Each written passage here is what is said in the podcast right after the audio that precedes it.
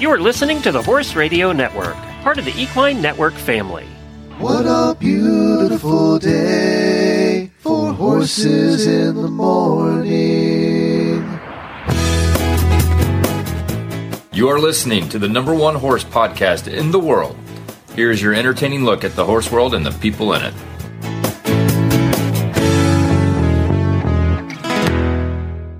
I'm Coach Jen from Ocala, Florida. And I'm Karen Chatters from Gardnerville, Nevada. And you are listening to Horses in the Morning on the Horse Radio Network for May 9th, episode 3179. Good morning, Horse World. When your start time's on Saturday and your finish time's on Sunday, and it doesn't get much better than best conditioned, and completing the challenge is the challenge, you're an endurance rider. Welcome back, Karen. Karen stops by the second Tuesday of every month here on Horses in the Morning, and we chat about all things endurance. Yes, we do. Yes, we do. And warning, fair warning, if you're not an endurance rider, we talk about lots of things that ha- involve endurance that are also very useful for everyone else. And today's training t- tip is one of those. You're going to talk about pacing, which applies to everybody. And then we are also going to chat with our guests who are long riders, which means you ride thousands of miles instead of hundreds, like typical endurance riders, Luisa and Pete. And then at the end of the show, we're going to chat with a really interesting guest, Becky Pearman, who is a photographer, but she's going to talk about how you, as a rider, can end up with a great picture by saying cheese in just the right way. Great guests, as usual. And this is the part of the show where we catch up on Karen's adventures because endurance riders have some of the best adventures in the universe. What have you been up to since been- last month's first Tuesday? I know I've been actually riding Jovi quite a lot. I've been trailering him. He's now trailering and he's loading like a pro. I'm able to take him out and ride him like anywhere. I've been taking him actually on trails that are popular with mountain bikes. or That's always dicey off-road- when you get started.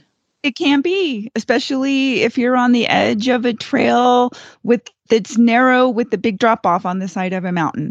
But he handles it just like he's been doing it forever. He's wonderful.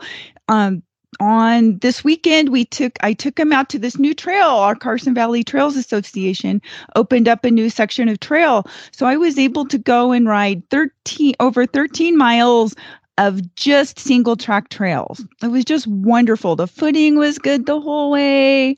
There were no washouts or dips, uh, no motorized vehicles, which was nice. But there were lots of mountain bikes and hikers and joggers. And we encountered dozens of people, and he never flinched at any of them. I was so excited with how well he's doing. And he's going in a hackamore which is really really great so we're we're having lots and lots and lots of fun So, why do you prefer a hackamore over a bit? Uh, um y- well y- you know i mean they want to tell you all the time that a horse might be able to eat or drink better with a hackamore than a bit but i think it's really uh, the horse's preference because i used to ride chief in a bit and he ate and drank as well or better than any horse i've ever seen. So you know it's just a little bit um kind of in a way you feel like it's a little bit nicer for the horse because he can um you know eat without having anything in their mouth. It, So, you it, know it's one of those maybe it helps, maybe it doesn't, but just in case, if he likes to go in a hackamore, go there. Okay. it- exactly. You know and that's the thing and you need to have a horse that you can still rate without having them pull your arms out of course.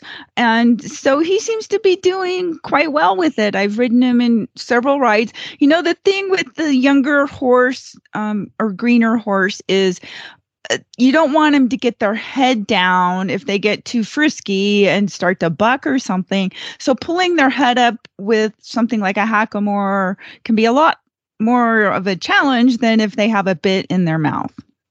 That's a good point. Yes. So, um, but he- he's been doing really, really well with it. I've ridden him on several rides alone um, through some pretty dicey stuff, and he's just doing terrific with the hackamore. So I'm glad of that. We entered the virtual Tevis, and this month I am now. It started in April. And so far, I'm up to 85 miles, which puts us at Francisco's. So I've only got 15 more miles to go. Um, Well, when, when does the actual Tevis happen? uh, July 29th. You're going to be able to ride it twice. I don't think we're going to be ready to ride the actual Tevis No, yet. I mean the, but the virtual yeah. one. You'll have time to do it twice. I can, or I can do it again on Apollo, maybe. So Wouldn't that be fun? yeah, Now, Pa- Apollo is not quite as far along in his journey towards doing the longer rides. well, I think he's going to be more suitable because he kind of does have that old stifle injury. He's going to be sound enough to do limited distance, which he has done. Um, you know, he came through the last one we did uh, very well and he's doing really really great it's just that his the friend that rides him with me uh, she went on vacation and then she en- ended up getting covid oh, so bummer. I, I know. So I've been doing double duty. I've been riding both horses. So I've been riding Apollo also as well. And he's doing well. He's also been going in a hackamore for probably the last year. And and he does real he's really easy to rate. He's very strong and forward, but he lets you rate him. Um, he, you know, he does really well with with the hackamore and stuff. So so, um, which of the two, uh, Jovi is an Arabian and Uh-huh. Apollo is an Arabian thoroughbred cross. mhm. Which one, you said that Apollo is a little easier to rate than Jovi is? it's not that he's easier to rate he's more forward he you know he's more of a like a souped up sports car Mhm. y- you know where you know you're like riding on the gas and the brake at the same time kind of Yeah. so he lets you rate him really well with just one hand on the reins whereas with jovi he's still learning he's still learning how you know what speed i want him to go with how to maintain like if i only want him trotting at eight miles an hour that we're not suddenly trotting 13 miles an hour so it, it's see. taking a little more effort on the rider's part just because he's still learning where i where I- and he you know he and i are both learning each other with what's comfortable for him without over stressing him or overdoing it so Mhm. we're still we're still getting there So with with the virtual Tevis, which I find fascinating, uh, the whole the concept of doing it, and I think the Tevis ride does the best job of any of inviting the universe to come and watch a sport Mhm. that really isn't spectator friendly. Endurance consists of five horses trotting past you every 15 minutes and then every 3 hours a group of 20 horses trotting past you. And this happens for 24 hours straight. It's just not a spectator sport. But they're using technology and they're using social media in such a great way that it's really fun to watch Tevis and explain how virtual Tevis works. Okay, so you go and you sign up, and it's a reasonable fee. I think it's like $65. And you get your choice this year of like a t shirt or a little Tevis buckle medal kind of thing. Um, and then you get your choice of t shirts too. So, and then what you do, it started on a certain date, and you have 100 days to complete your 100 miles. And you can sign up as a riding division or a walking division or even a non-horse walking division. So um then you can you log your miles, you can actually use an app or a GPS and upload your actual files or you can just manually enter what you did each time you do a ride uh, and it accumulates it counts up your mileage and your elevation and the time it took and you enter that all in and it uh, ke- and every time you reach a milestone that if you were riding the Tevis, say for example you reach Cougar Rock on, you know the the same mileage that you've ridden as so if, if Cougar, is. if Cougar Rock was 28 miles in, when you hit Exactly. 28 Mhm. miles in your virtual ride, how does how do they It, they celebrate they those? they reward you with a little badge that tells you, you know, the mileage and then the um, the significance of the landmark where you just reached. And so you get that. And then if you want, you can share it on social media and everybody. And that's the kind of cool thing. You've got all these people, they're getting out, they're riding, they've got a goal now, they're inspired to go and participate. And then they're sharing not just the the milestones that they reach as they go, but they're also sharing photos of their rides. So people are sharing rides from all over the country and all over the world. That's really cool. Yeah. That's really cool that they do that. And it, it is it's a lot of fun because not everybody can get to Tevis and not not everybody not every horse can get or do Tevis, but this is a great way to enjoy that accomplishment. And they have a lot of great graphics and a lot of great pictures and stuff. So right, and you learn about the trail. You learn Yeah. the history of the trail and the locations. And each time you meet re- reach one of those milestones, you wa- you can click on it and you can go read about it. You can watch videos, view the pictures, and see what the actual trail is like. You know, should you be Yeah. Actually on it if that's what you wanted to do? So it, it's it's kind of a cool thing. pretty cool stuff. Yeah. And again, the real Tevis happens when? July 29th. So that that doesn't happen till July, which will be thoroughly bug season. So that sounds like a great time to take a break. And we're going to hear from one of our sponsors, Spalding Fly Predators. And we'll be right back with the endurance tip. If you have one or two horses or you have 20, 30 or more, fly predators will make the difference between heavy infested fly problem or a no-fly zone. Spalding Lab fly predators, catching these flies before they become an issue. Today's tip. Karen always has a tip for us for endurance riders. And I alluded to earlier that this tip is going to be great for riders of all sorts because we're going to be talking about pacing. No, that's not the gait that certain standardbred racehorses use. It's the ability to know and understand the significance of the speed you are going at any given time and for how long. So, what inspired this tip, by the way? Well, I've been working Jovi up. We- We've been building our endurance and also setting a you know steady pace, trying to keep consistent, building them up over time. And now I'm starting to think, oh, look, you know, I know he can get through a limited distance ride um, very well because we've done it. You know, we've done one and we've also done training rides of that distance. And now I'm thinking of moving him up, you know, figuring, can he do a 50? So, in order to kind of calculate that out, if you're kind of a techno nerd like a lot of us are these days, you know, there's so much technology out there that can help us our smartwatches, our cell phones with our apps, GPSs that will help us calculate our miles per hour and what we're moving and what we're averaging. And I've talked before a little bit about what our moving average is um, versus overall, because you have to also kind of calculate in how much time you spend talking. You know, if you stop and you're talking with other people, or even just stopping for your horse to drink or pee or have a snack, whatnot, you've got to calculate that into your average moving time.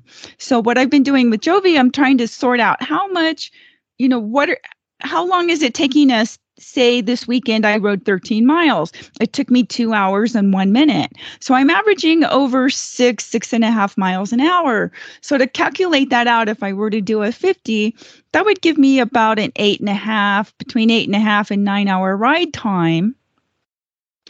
And, and then once you add in your holes, say I have an hour and a half of hold times on that, that gives me 10, 10 and a half hours total, which gives me a nice cushiony window between the 10, 10 and a half hours and 12 hours that you're allowed to complete the 50, right? So it gives you a little bit of cushion.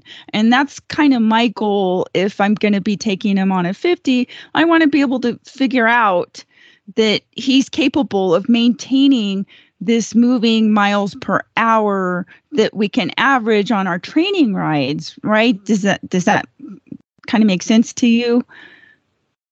Jennifer? That makes sense. It makes Okay. I Okay. user error. I was I had myself on mute. Sorry. Just like in if you are doing a jumping event, for example, hunters, you don't school at home at three foot and then show at three foot. You always want to be able to Mhm. school and be comfortable at a level slightly lower than what you compete at. So it makes perfect sense that as you're um, getting him geared up and getting him more fit and teaching him how to pace properly, that you say to yourself, oh, wow, it's going to take me, I, I can manage it in 12 hours. I need to do a 50. No.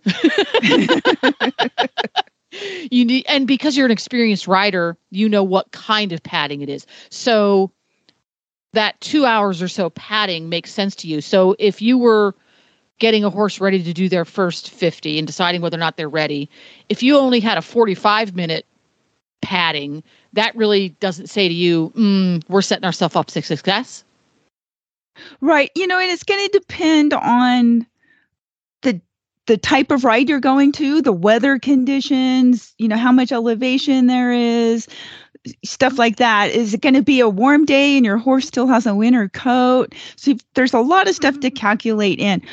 One of the things that I that I have found that I r- really benefit from is the technology part of this. Like the Ride with GPS app just did an update and now you can set the settings so it can talk to you on your phone or through your smartwatch if your smartwatch allows you to add apps to it. But it, it you can set it at intervals. So i've set mine at one mile intervals. So every mile it tells me i've gone another mile. It will also tell me how long it took me to do that mile. That's And really also- cool isn't it? It I is, like that and the, yeah. as well as the um the elevation that I did. So like if I'm riding Jovi and I know I'm averaging say it took me 15 minutes to do this mile. Well, that's only 4 miles an hour. And that might be fine for certain terrain that's very challenging or something.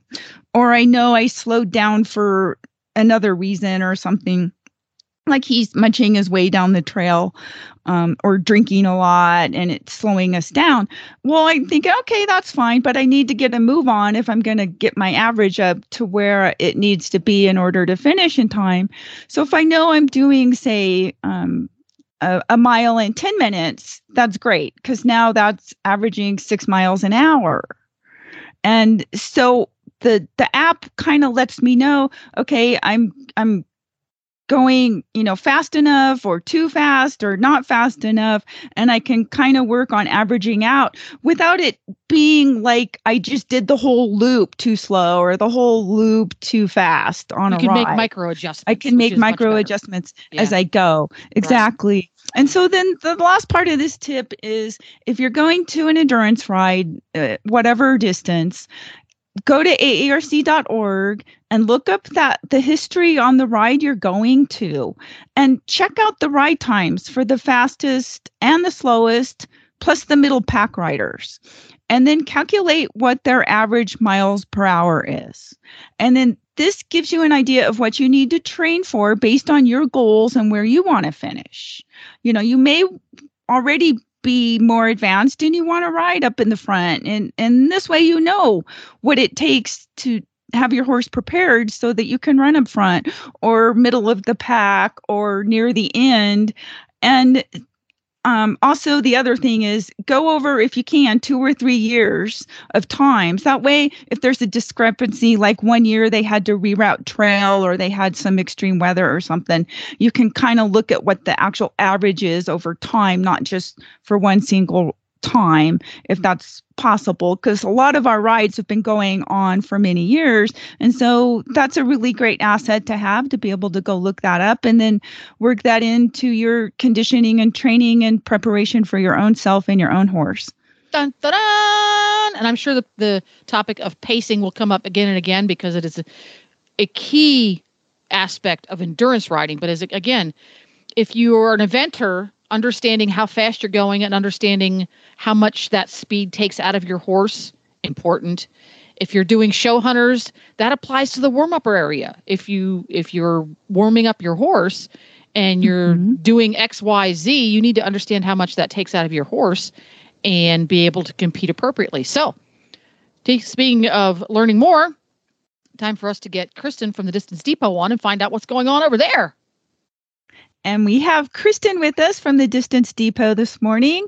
Kristen, I understand we're going to talk about saddle pads. Yes, that sounds great. Um, good morning. How are you? We're good. Um, Good. y- you guys have a lot of choices in saddle Oh pads. we do, and we get calls all the time um, from people who are just overwhelmed with all of the choices. Mhm. And I have to agree. There are a ton of choices out there anymore. Back when I competed, you know, 25 years ago in big barns that I trained at, all we had were Toklat wool back pads. Uh huh. They're awesome. I, I love those pads. I mean, that you can throw them in the wash and throw them on multiple horses back and forth. And people are afraid of that wool back material because it's kind of creamy color, and they think, "Oh my gosh, it's going to get so dirty." It's really easy to care for. It is, and Um, it lasts you know. forever. It does, yeah. And they're Mhm. just great universal pads. We have all styles to go under most pads, oversized dressage, English. Um, we even have Western woolbacks. So a pad like that can't be beat. Um, for the price point, it's a really nice pad. If you need more protection or if you're having back issues, I mean, we have brands, um, saddle pads from brands like Back on Track. So they offer some um, blood circulation um, material. It's called Welltex. And so it's known to increase the blood circulation and relieve sore muscles and so on. Um, there's also Thin Line and Supracor um, and and they all they both have their properties which are you know good depending on your needs. The supracor are antimicrobial. You throw them on the horse's back um, rinse them off super easy to care for and great saddle pads that also last a long time. Um, we have Skito saddle pads and lots of different varieties and they come with inserts. And mostly they're used i would say overall as a general thing they're used on saddle with saddles like the Bob Marshall Mhm. treeless. Um, I know a lot of those people. So we have a pad specifically made for the Bob Marshalls, actually a couple pads. And then we have the ones that go under endurance saddles too, and people really love them. And they're easy to care for, and they do have the inserts, as I mentioned. So great um, back protection if you're having trouble with sore backs and so on. Um, but I would say these days, top of the line saddle pad, I get that question. Which one should I have? I'm going to Uh-huh. recommend the Matrix T3 just because of the inserts in that pad. Um, they offer two types, and we do have a video showing um, the impact protection on the different types of inserts. So if you click on the um, Pro inserts or the Ortho T3 insert, we do have a video showing you at, that you can watch that shows you the different um, foams on the market. But this um, pad allows you to use it with or without inserts, but I prefer the Pro um, insert because it has the Poron XRD, which is super impact protection, and it's perforated. So air goes through the pad as well as through the spine because the inserts don't touch at the spine, so it allows the heat to escape. Um, but the Poron XRD is unparalleled in, in our industry just because it has that um, super absorption of kinetic energy that the horse throws up through the saddle to you and you vice versa down through the saddle Mhm. to the horse. So it's really top of the line. Um, and the fact that it's perforated and the heat can escape is just super for our, our industry, without Right. Yeah, I've seen demos at shows of those inserts, Yeah. and they're Yeah. really wonderful how they absorb all that concussion. They, it, it is, yeah, and I think um, even does it with a bowling ball. We show Yes, it with a ball that's what I've seen. A little Uh-huh. less dramatic, yeah. but but still, um, you know, gets the point across. But it, it is pretty amazing. They are great saddle pads, and, and and made with the wool back or the cool back, and the cool back is a synthetic material, um, hospital grade, so top of the line synthetic. Um, so all of those Toklat pads being cool backs, wool backs, any of those um, are always a pretty good choice. Yes, they are. They are. Well, tell us how how would somebody get in touch with you? Well, they can visit us at www.thedistancedepot.com or give us a call. And don't forget, it's Mother's Day. I don't know. Hopefully, this airs before Mother's Day. Um, but you can always get a gift certificate if you're not sure what to get, and we can send that out quickly for a last minute gift. Well, well, thank you so much for joining us today, Kristen. Thank you. Thanks, Kristen. And our next guests this morning are Luisa and Pete Breidahl, who are long dri- long riders currently living in Germany, and they are planning another long ride coming up across Europe. They place a big emphasis on horse welfare, and they have previously traveled among many other excursions 780 days from Mongolia to Germany. They've written multiple books, they coach other long riders, and have developed gear that is appropriate for such long horseback treks. So, uh, thank you for joining us, Luisa and Pete. Good morning. How are you? Well, good afternoon from here. good afternoon. Um, we're both very well, thank you. Okay, Pete, tell us about your upcoming trip that you're planning. Well, uh, we've um, we've had a lot of failures in the past. Um, we look back on on the things we did, and, and we sort of realize how much we've grown. And and, and we've never tried to be like the best long riders in the world or anything like that, but we've, we've always tried to be better than we were yesterday on the last trip. And, and, and this trip, um, we really feel like this is our coming of age. Uh, we met nearly four years ago in Mongolia just by complete random chance. Uh, and we've reached the point with our riding that, that we've got the right horses, the right gear, and we actually have the right start point. Um, we are right on the edge of the, the biggest national park in, in all of Western Europe, and we plan to, to sort of ride through that, uh, through the Czech Republic, uh, down into Austria, across to Slovakia, and then up to Poland. And we're going to do it in two parts this year. We're, we're planning on doing uh, six weeks uh, for the first one, about 1,600 to maybe 1,200 kilometers. So it's at like seven, 800 miles. So not mm-hmm. a very big ride. Um, and the whole idea of this one is is basically a shakedown before the bigger one in uh, autumn. Sorry, the fall. Uh, the, it's pretty hot here in summer. There's lots of bugs. Like really, it's it's pretty rough. And uh, yeah, for for um, autumn, sorry, the fall, uh, we're going to ride across Austria through Slovenia uh, down to Croatia. Uh, just mess around in the Mediterranean, then come back up across Hungary uh, we're going to push the horses a bit more in Hungary, and then yeah, come back through Slovakia to yeah, home here in Germany. So they're our our rides for this year. Okay, Luisa, tell us about the horses that you're going to be riding. Um, so Peter's riding his um, Kabardin Arabian Cross that he has been traveling with for the past two years. We picked him up in Turkey and he rode him two years ago from Bulgaria up to Germany. And my horse is a bit of a um, mudblood. mudblood, but he has an um, um what's it called? Thoroughbred Connemara quarter horse. Ish thing. Yeah. wow, he's he's quite the mixture. Yep. Yes, he is. and quite the character. He is quite a character. Um, and yes, we've we only got him last year in summer. So for him, it's only um, it will only be his second long ride. And yeah, so I'm very excited to take him into this year after getting to know him a bit better. I mean, for Pete, knowing his horse was last year already a big change to the year before. So I'm very excited to see um, what we can do this year.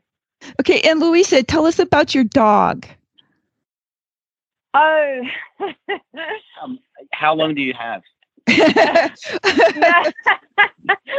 it's, it's a bit of a um, hard topic at the moment because the little girl is nine and a half years. I picked her up eight eight years ago in Australia, and she has been with me ever since. We have been travelled all over the world, and she has been running next to the horses um, for the past four years since we've been, like Peter and me, have been traveling together.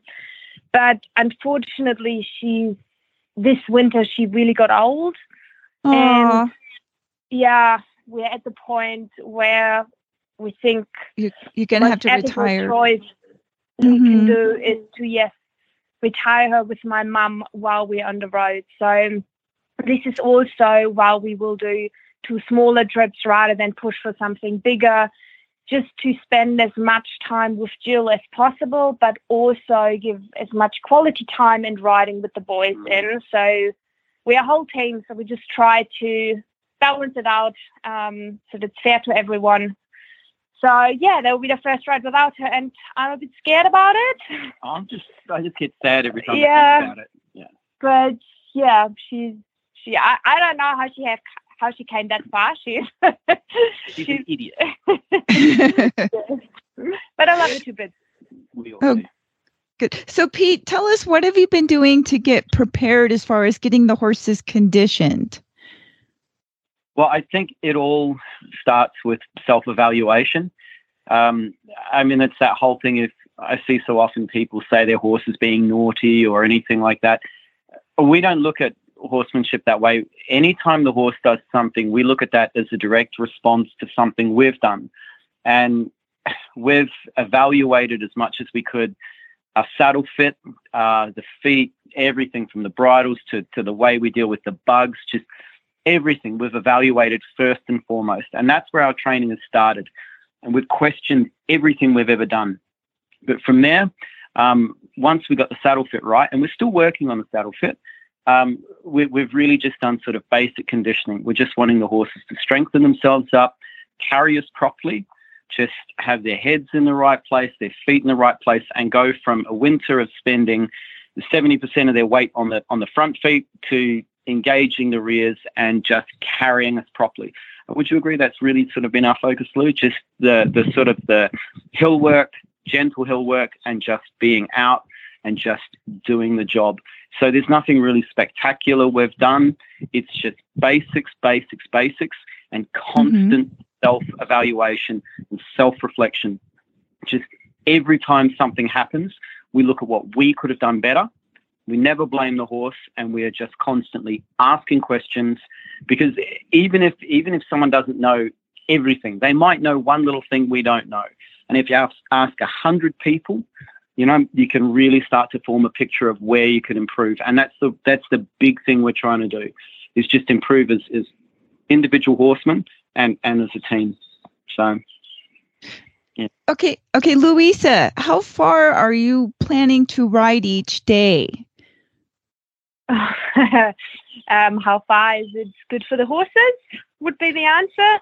Like it depends so much on the pasture, on the actual ground, on like rest days we had. It it depends on like everything. So I always say we we normally do between twenty and forty kilometers. so but um, 20 miles. Okay. 20, 20 miles would be average for days that we're riding, but we don't ride every day. And Luisa said that perfectly. Some days you do five kilometers because there's, sorry, four miles because there's trees in the way. Some days you're on beautiful flat step, the horses feel great, the dog feels great, and you do 30 miles. But the Louise's answer was absolutely correct. There is no, there is no goal. The goal is just ethically riding your horses. To see how each day goes. Ok- Okay, so Pete, what are your plans for each night for you and for the horses? How how do you plan on um, you know, your sleeping and you're you know, managing the horses overnight? Well, well, our horses tether beautifully, and we spend a lot of time preparing them to tether really nicely. Uh, my horse will get fat on the smell of an oily rag, so we um, we have him on a uh, sorry, um, just conversions, 24 foot tether, um, and my wife's horse is on a 42 foot tether. So we just we just have a uh, uh, one and a half foot spike. Sorry, I'm just trying to do my conversion. Sorry, a one You're and a half doing foot good. It's one and a Mhm. half foot stainless steel spike that we just hammer into the ground. They have their tethers and they just graze in a circle. Um, the boys don't run away. They love us. They like we, we are their boundary. Like we, we are like the fence paddock for them. Uh, the tether doesn't restrain the horse so much as it's a physical boundary we, we place upon them, just like you would with um, you know, your personal space. So the boys will happily graze around us with that. We supplementary feed when needed with um, barley. Uh, we use like linseed oil, things like that. We use um, electrolytes when needed. But we just basically we ride until we find good pasture. We stop, we tether, and we sleep right by beside the horses. So go. Lynn. I want to just add there, like we we try to find pasture that doesn't belong. We just doesn't go in a field and just tether the horses there. We are looking for wild patches. We're looking for patches Okay. between between fields in like forests where where no one uses that bit of land. because it's Europe. It's very built up, and and where needed, we ask permission from farmers. Yes. Okay. Okay. So, Pete, tell us are there any considerations or concerns that you have going into this with the political climate in some of these countries you'll be riding through? Uh, that's actually the best question you've asked, and the short answer is no, absolutely not. Uh, the reason is there's always something. There is always a war. There is always a drama. We rode through COVID. You know, that like there is always something. There's always a reason not to do this. There is always something to be afraid of. But the Russians have a saying: "Don't drink, don't smoke, still die." You know, I, I mean, we're going. We're going. We'll deal with it. If we have Mhm. to change our plans, we'll change our plans. Uh, there's a, a beautiful, uh, very short documentary on YouTube that I wish was longer about these uh, these guys that dressed up in like uh, sort of old mountain man clothes and rode their horses north. And they said there's no problems, there's only changes of plan. And for us, we both strongly feel, would, you agree, Luisa, that that is the only attitude you can really have in long riding? Yeah.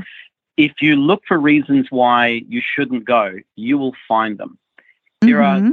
so many, so many things going on this on in this world that, that are a reason to to just stay home, and we choose to just go and deal with it when we get to it. Wow. Uh, Do you ride with any weapons? Um, well, I'm in my my fifth. Uh, no, i no, we we actually we actually take a very different approach to that. Um, we actually carry uh, an Australian flag, and the we find that the that what you send out is what you get back. Okay. And if if you're if you if, if you encounter someone with a weapon and you have a weapon, well, obviously the the, the, the tension's going to escalate. Now we've been in some some very difficult situations, but when you bring out a flag that is covered in signatures of all the people you've met along the way, and you try and include them and make them part of your journey and make them feel love, make them feel special. We're not the kind of people they want to hurt Mhm. and that's that's our whole goal. Our goal is to to promote ethical equestrian travel and just share the love. We want everyone that we we encounter along the way to feel a part of this journey and feel love. And having a rifle across the front of your your body doesn't really send the same. Doesn't message. convey that. Right. Right. No. So we we approach all hostility we've encountered with with love. It's worked for us, Lou? Okay, Luisa, are you going are you guys going to be recording this in any way or posting on social media? Yes, we have. Well, like I think we started social media when we went to Turkey, like three years ago. No, Kazakhstan. Kazakhstan was when we first we had our YouTube in Kazakhstan and that. But Yeah, so the whole like we uh, we record everything, like more or less everything, and put like little updates on YouTube. There are little videos. Also, we post on Facebook, on an Instagram. So we do keep an we do keep people posted who are interested, and yeah, document it that way. Okay. Um and so what's the best way if somebody would like to follow you? it depends what they what they prefer. Like I I think the best work we do are our our little YouTube videos because we pop them up whenever something interesting happens. Like when we're on the road, like every one or two weeks. but we don't force content. We're not people that just produce content for the sake of content. If people would like to find us, our, our webpage is um, www. Um. Um, and it's just our going joke that like we neither look professional or are cool. So it, it's kind of a long story, but um, that, that's that's our webpage, and you can find us on Instagram and YouTube and Facebook just by searching "Be Professional, Look Cool." But we we really do strive for honesty. Um, all of our failures are up there. Everything we get wrong is up and open for discussion. Uh, and we really do appreciate um, genuine feedback from, from people that, that know better or know differently. And we, we don't hide any aspect of our trip, none of it. It's, it's all up for uh, public criticism. Okay, good for you. We'll put links in in our show notes um, to your social media for you. Uh, when when do you plan on setting off on this trip? Twentieth. The twentieth of May. Okay. Yeah. All so right. We've got, we've got ten days of prep left. Um, in the last few days, we've had the the dentist, the vet. We've had the vet again. We've had the physio. Uh, we've got another. Um, like a, a, scoot boots hoof shoe specialist fitter coming out to put some um, scoot boot skins on on Marengo. Um, uh, sorry, that's my horse. Louise's horse is riding in the enduros that scoot boots do this year, and we want to make sure that everything's fitted correctly and that we've taken every single possible step to do this as ethically and as sensibly as possible.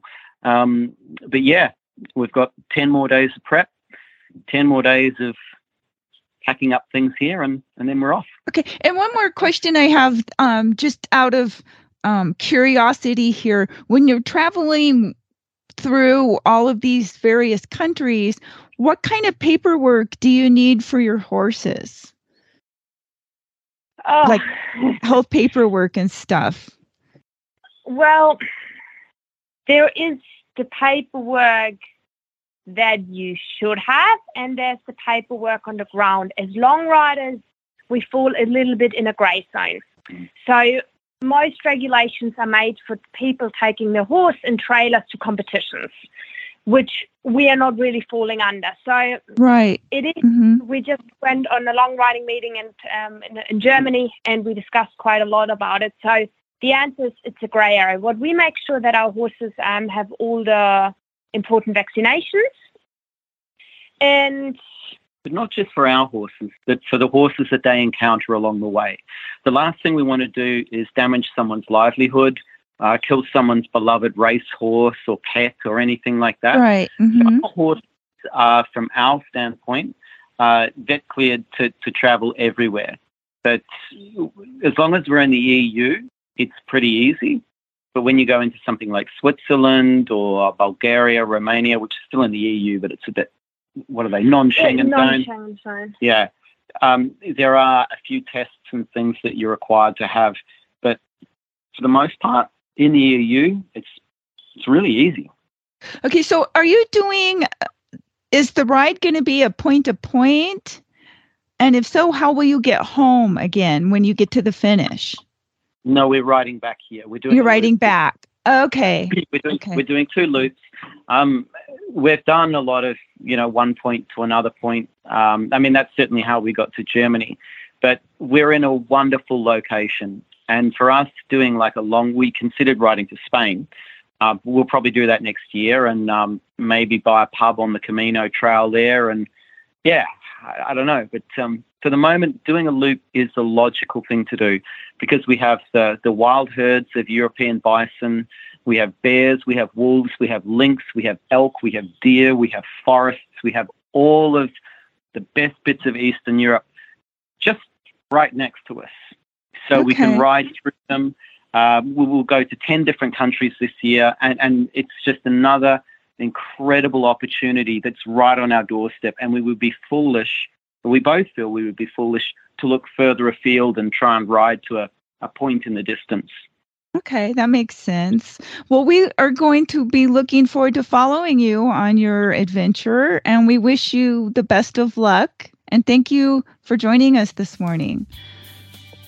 Train with top hunter, jumper, and eventing professionals anytime, anywhere with Practical Horseman on Demand.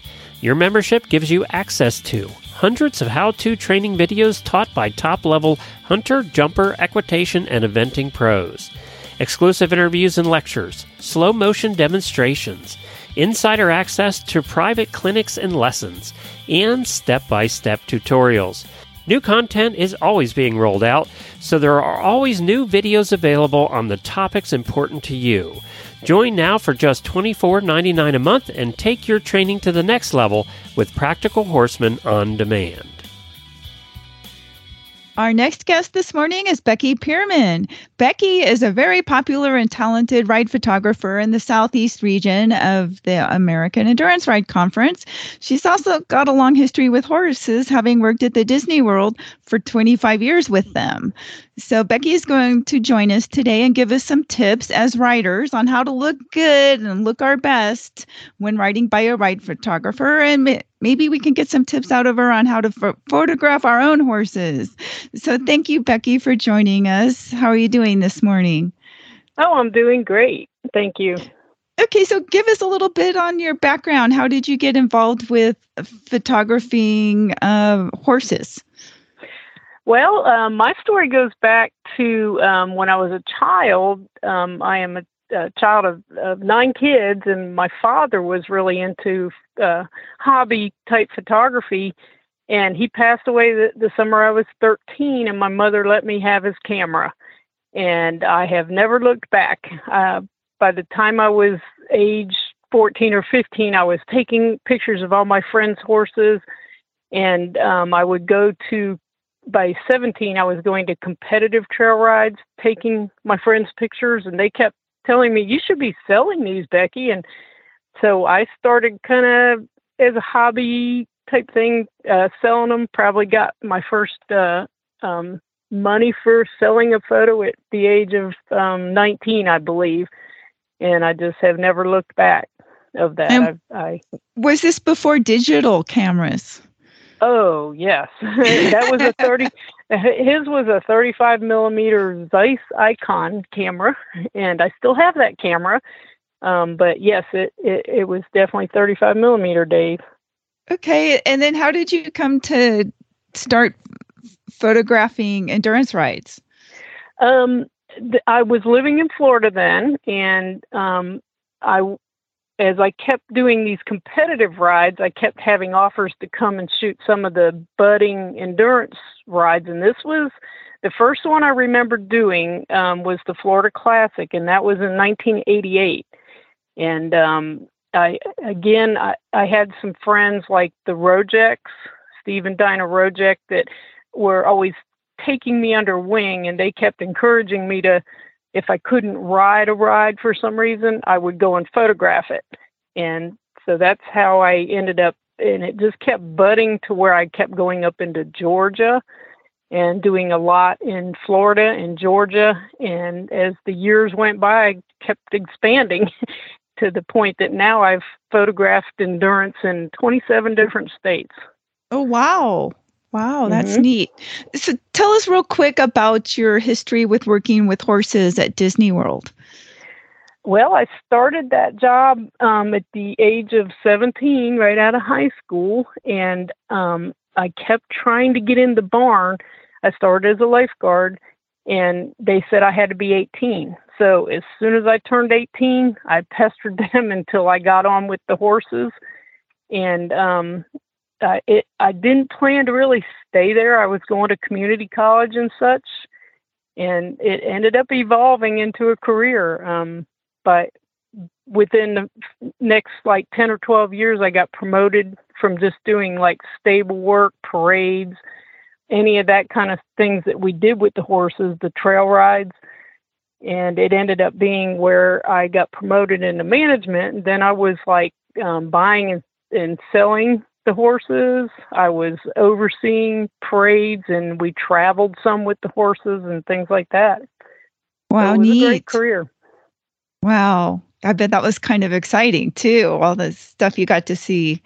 Oh yes, I got to do a lot of different things, especially in the travel part of it, and going to buy horses in different states, and we had to find some places that we would buy the draft horses from, and so I got to travel several times a year just doing stuff like that. And then we did parades and we did carriage rides and various things mm-hmm. like that. Mm-hmm.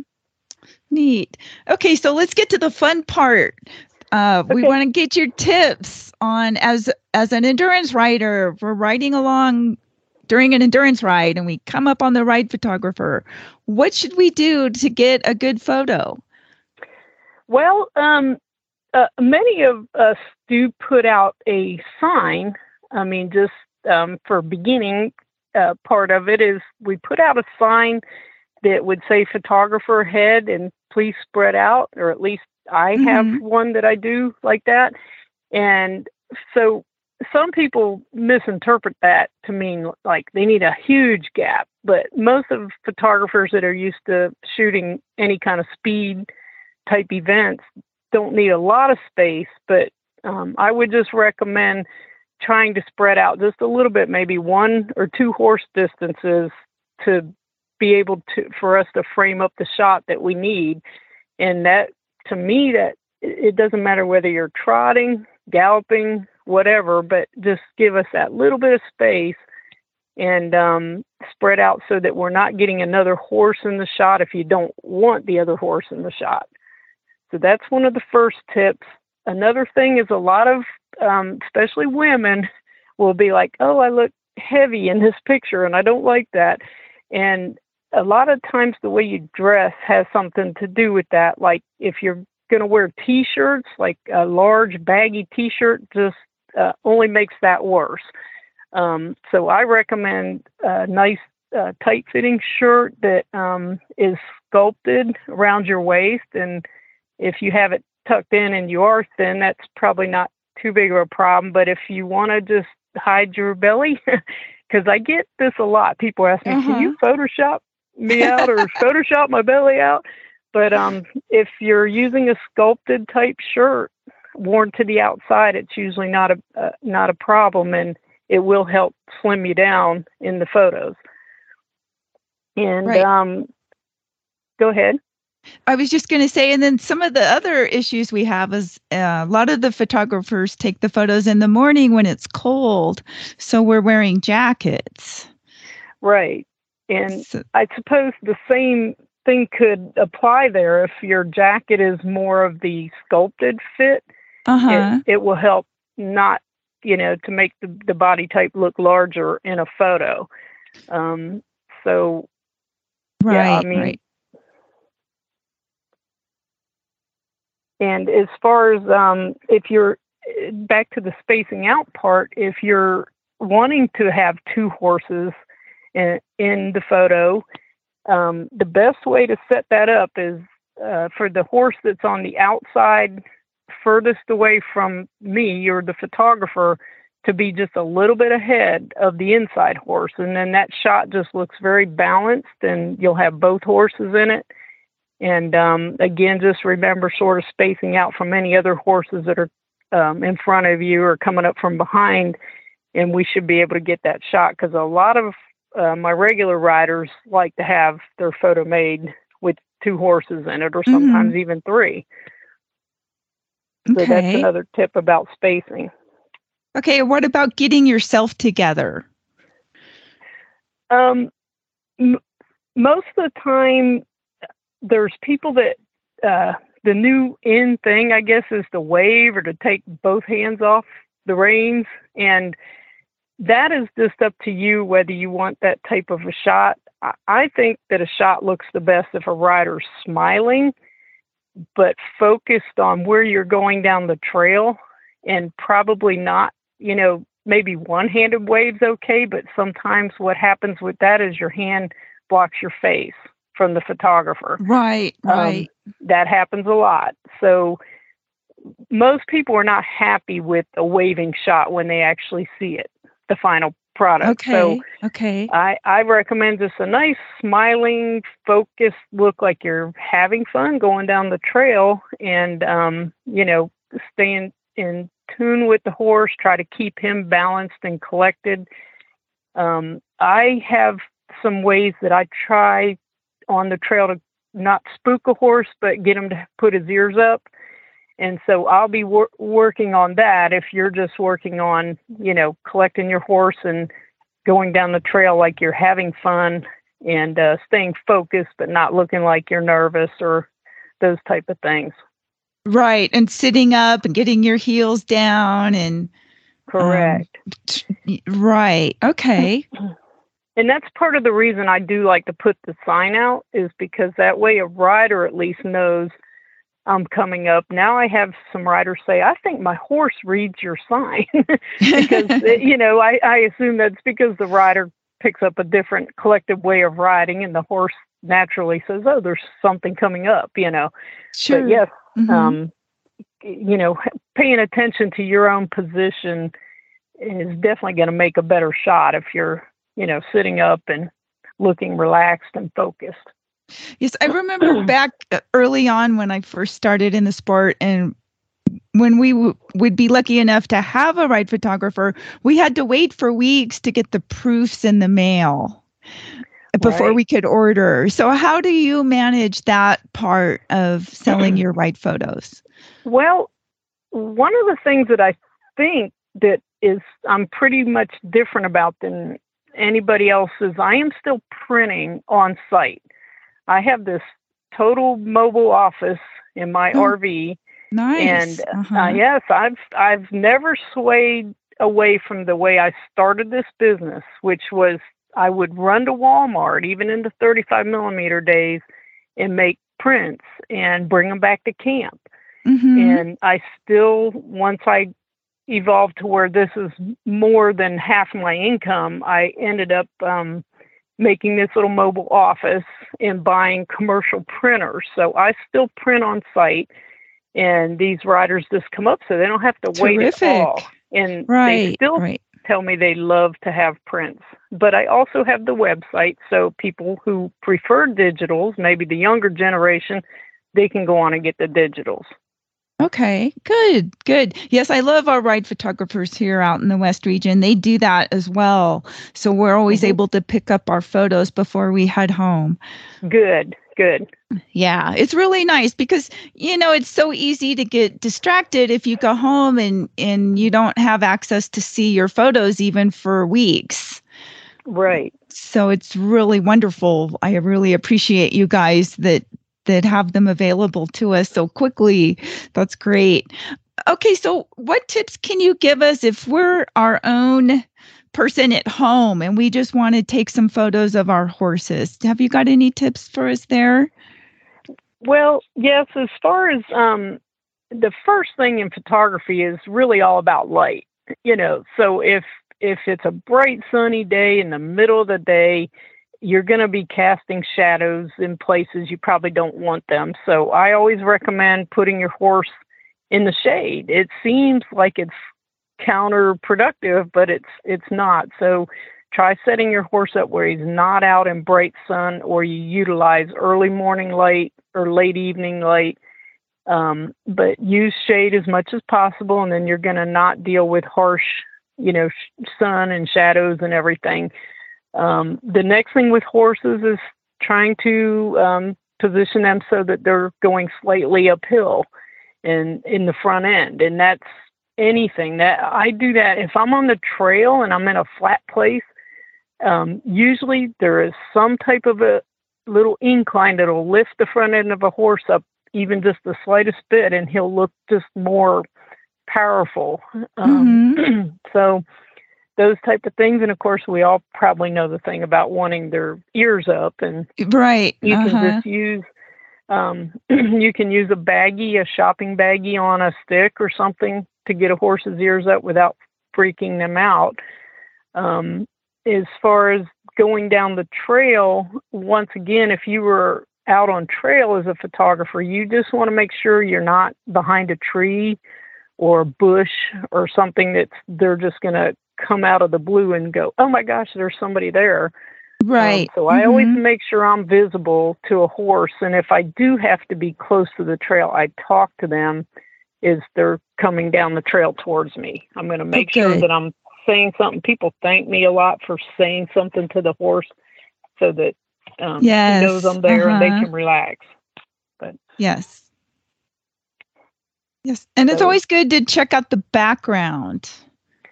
True, true. You you definitely wouldn't want a cluttered background of uh, vehicles and Or a telephone pole sticking up Coming right out. above. Yeah. Yeah. That's true, yes. So, So- obviously with horses, you know, a nice open field or or if like in the east we deal with it's all green trees, but you know, hopefully you can use ones that aren't like a tree coming out of the horse's back or whatever, but um, Sure. we have we have a lot of bushes and such that make nice backdrops. Right. Now, do you have very many ride photographers in your region? Um, we we do. I mean, I tend to cover most of the southeast region, but Mhm. um, yes, we um, Maria Phillips covers Florida.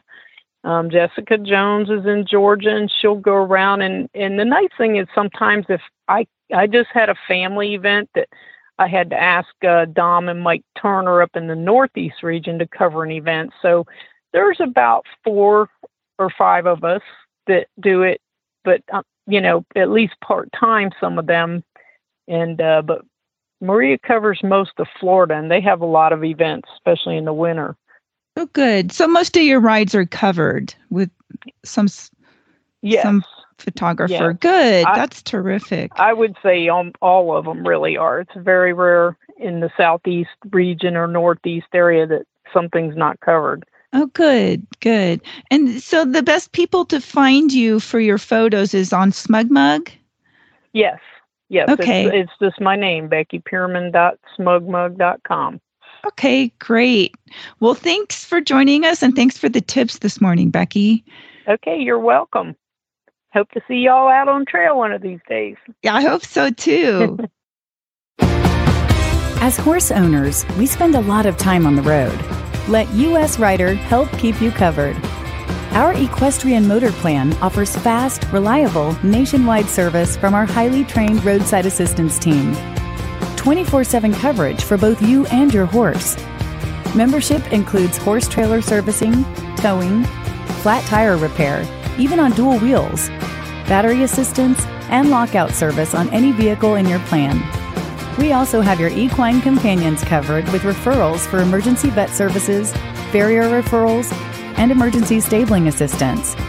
Get peace of mind on the road for you and your horse. Join US Rider today. Well, Jennifer, you might run into Becky at a ride one of these days. I might have had to go back and look at old at her pictures to see if I, I was in any of them. there you go. Wait a minute. Oh, that's I, great. and I, I buy I go I go to competitions so rarely that right. I always buy the picture. yes. So where is the photo that you've got here where you're cantering? that is at McCully Farm. That was my very first one. Oh, okay. Oh, you're doing really good for your very first one there. Yeah, it was an exciting day, let me tell you. I, he was really pretty good at that one. He hadn't figured out what was going on. He just thought we were going for a trail ride. Um, and you'll notice that I had, okay. Uh-huh. unlike you and your hackamore, I had a Pelham on him. Otherwise, we were going to be passing everybody. you look like you were working on your upper body strength there too, a little Oh, bit. little huh? bit. A little bit. A little bit. Bridge those reins. Yeah, a little bit. Uh, yeah, and then you know things things went downhill from there. But yeah, that was there. And yeah, every ride I've gone to that had a photographer, I bought one of the pictures every time. Oh, good, and good. most of the time I look terrible, and I don't Uh-huh. care. but as long as the horse looks good, that's all that matters. It was really convenient. It was the I think it was the second ride I went to. The photographer put a sign out. Now in the one that's on my profile, she was out in the middle of a field so you could see her. But she had put a sign up. And we're just cruising along, and Nigel decided he needed to spook at the photographer, and she actually got the Uh-oh. pictures of me spooking in in sequence. So I bought them Uh-huh. all. it's Oh, hilarious. good, good, good. It's hilarious. I have a couple of those myself where we're off to the side in a ditch. yeah, there you go. There you go. And it's it's so funny because he's not a spooky horse. But when he's moving at speed and there's a person in the woods, he'll spook at the Uh-huh. Person. okay. Wow. Deer, nope. Ti- wild pigs, no problem. What just but a person that doesn't belong there. That person in the bright yellow jacket sitting in a lawn chair doesn't belong here. Oh, how funny. So yeah, that was a lot of fun. That's really great tips though for being the person getting their picture taken. right, right. Yeah. Yeah. So if somebody wants to go to a ride so they can get their picture taken, where do they go to find that? Go to aerc.org and then look up the ride calendar and then you can search by region, I believe, or by state and scroll through the ride calendar and see what's near you. And if you're not able to ride, we're, We are always welcoming volunteers. So please go do that as well. You will learn a lot. Consider volunteering. It's a big party. Yes. There we go. And for links to today's guests, and we're going to look for our show notes. You're going to get those at horsesinthemorning.com. You can follow us on Facebook. Our Facebook handle is Horses in the Morning. Duh. On Twitter, we are Horse Radio. And many, many thanks to our sponsors on today's show. Without them, we couldn't do it. The Distance Depot, U.S. Rider, Practical Horseman Magazine, and Spalding Fly Predators. You just put some of those out, didn't you? I sure did. Woohoo!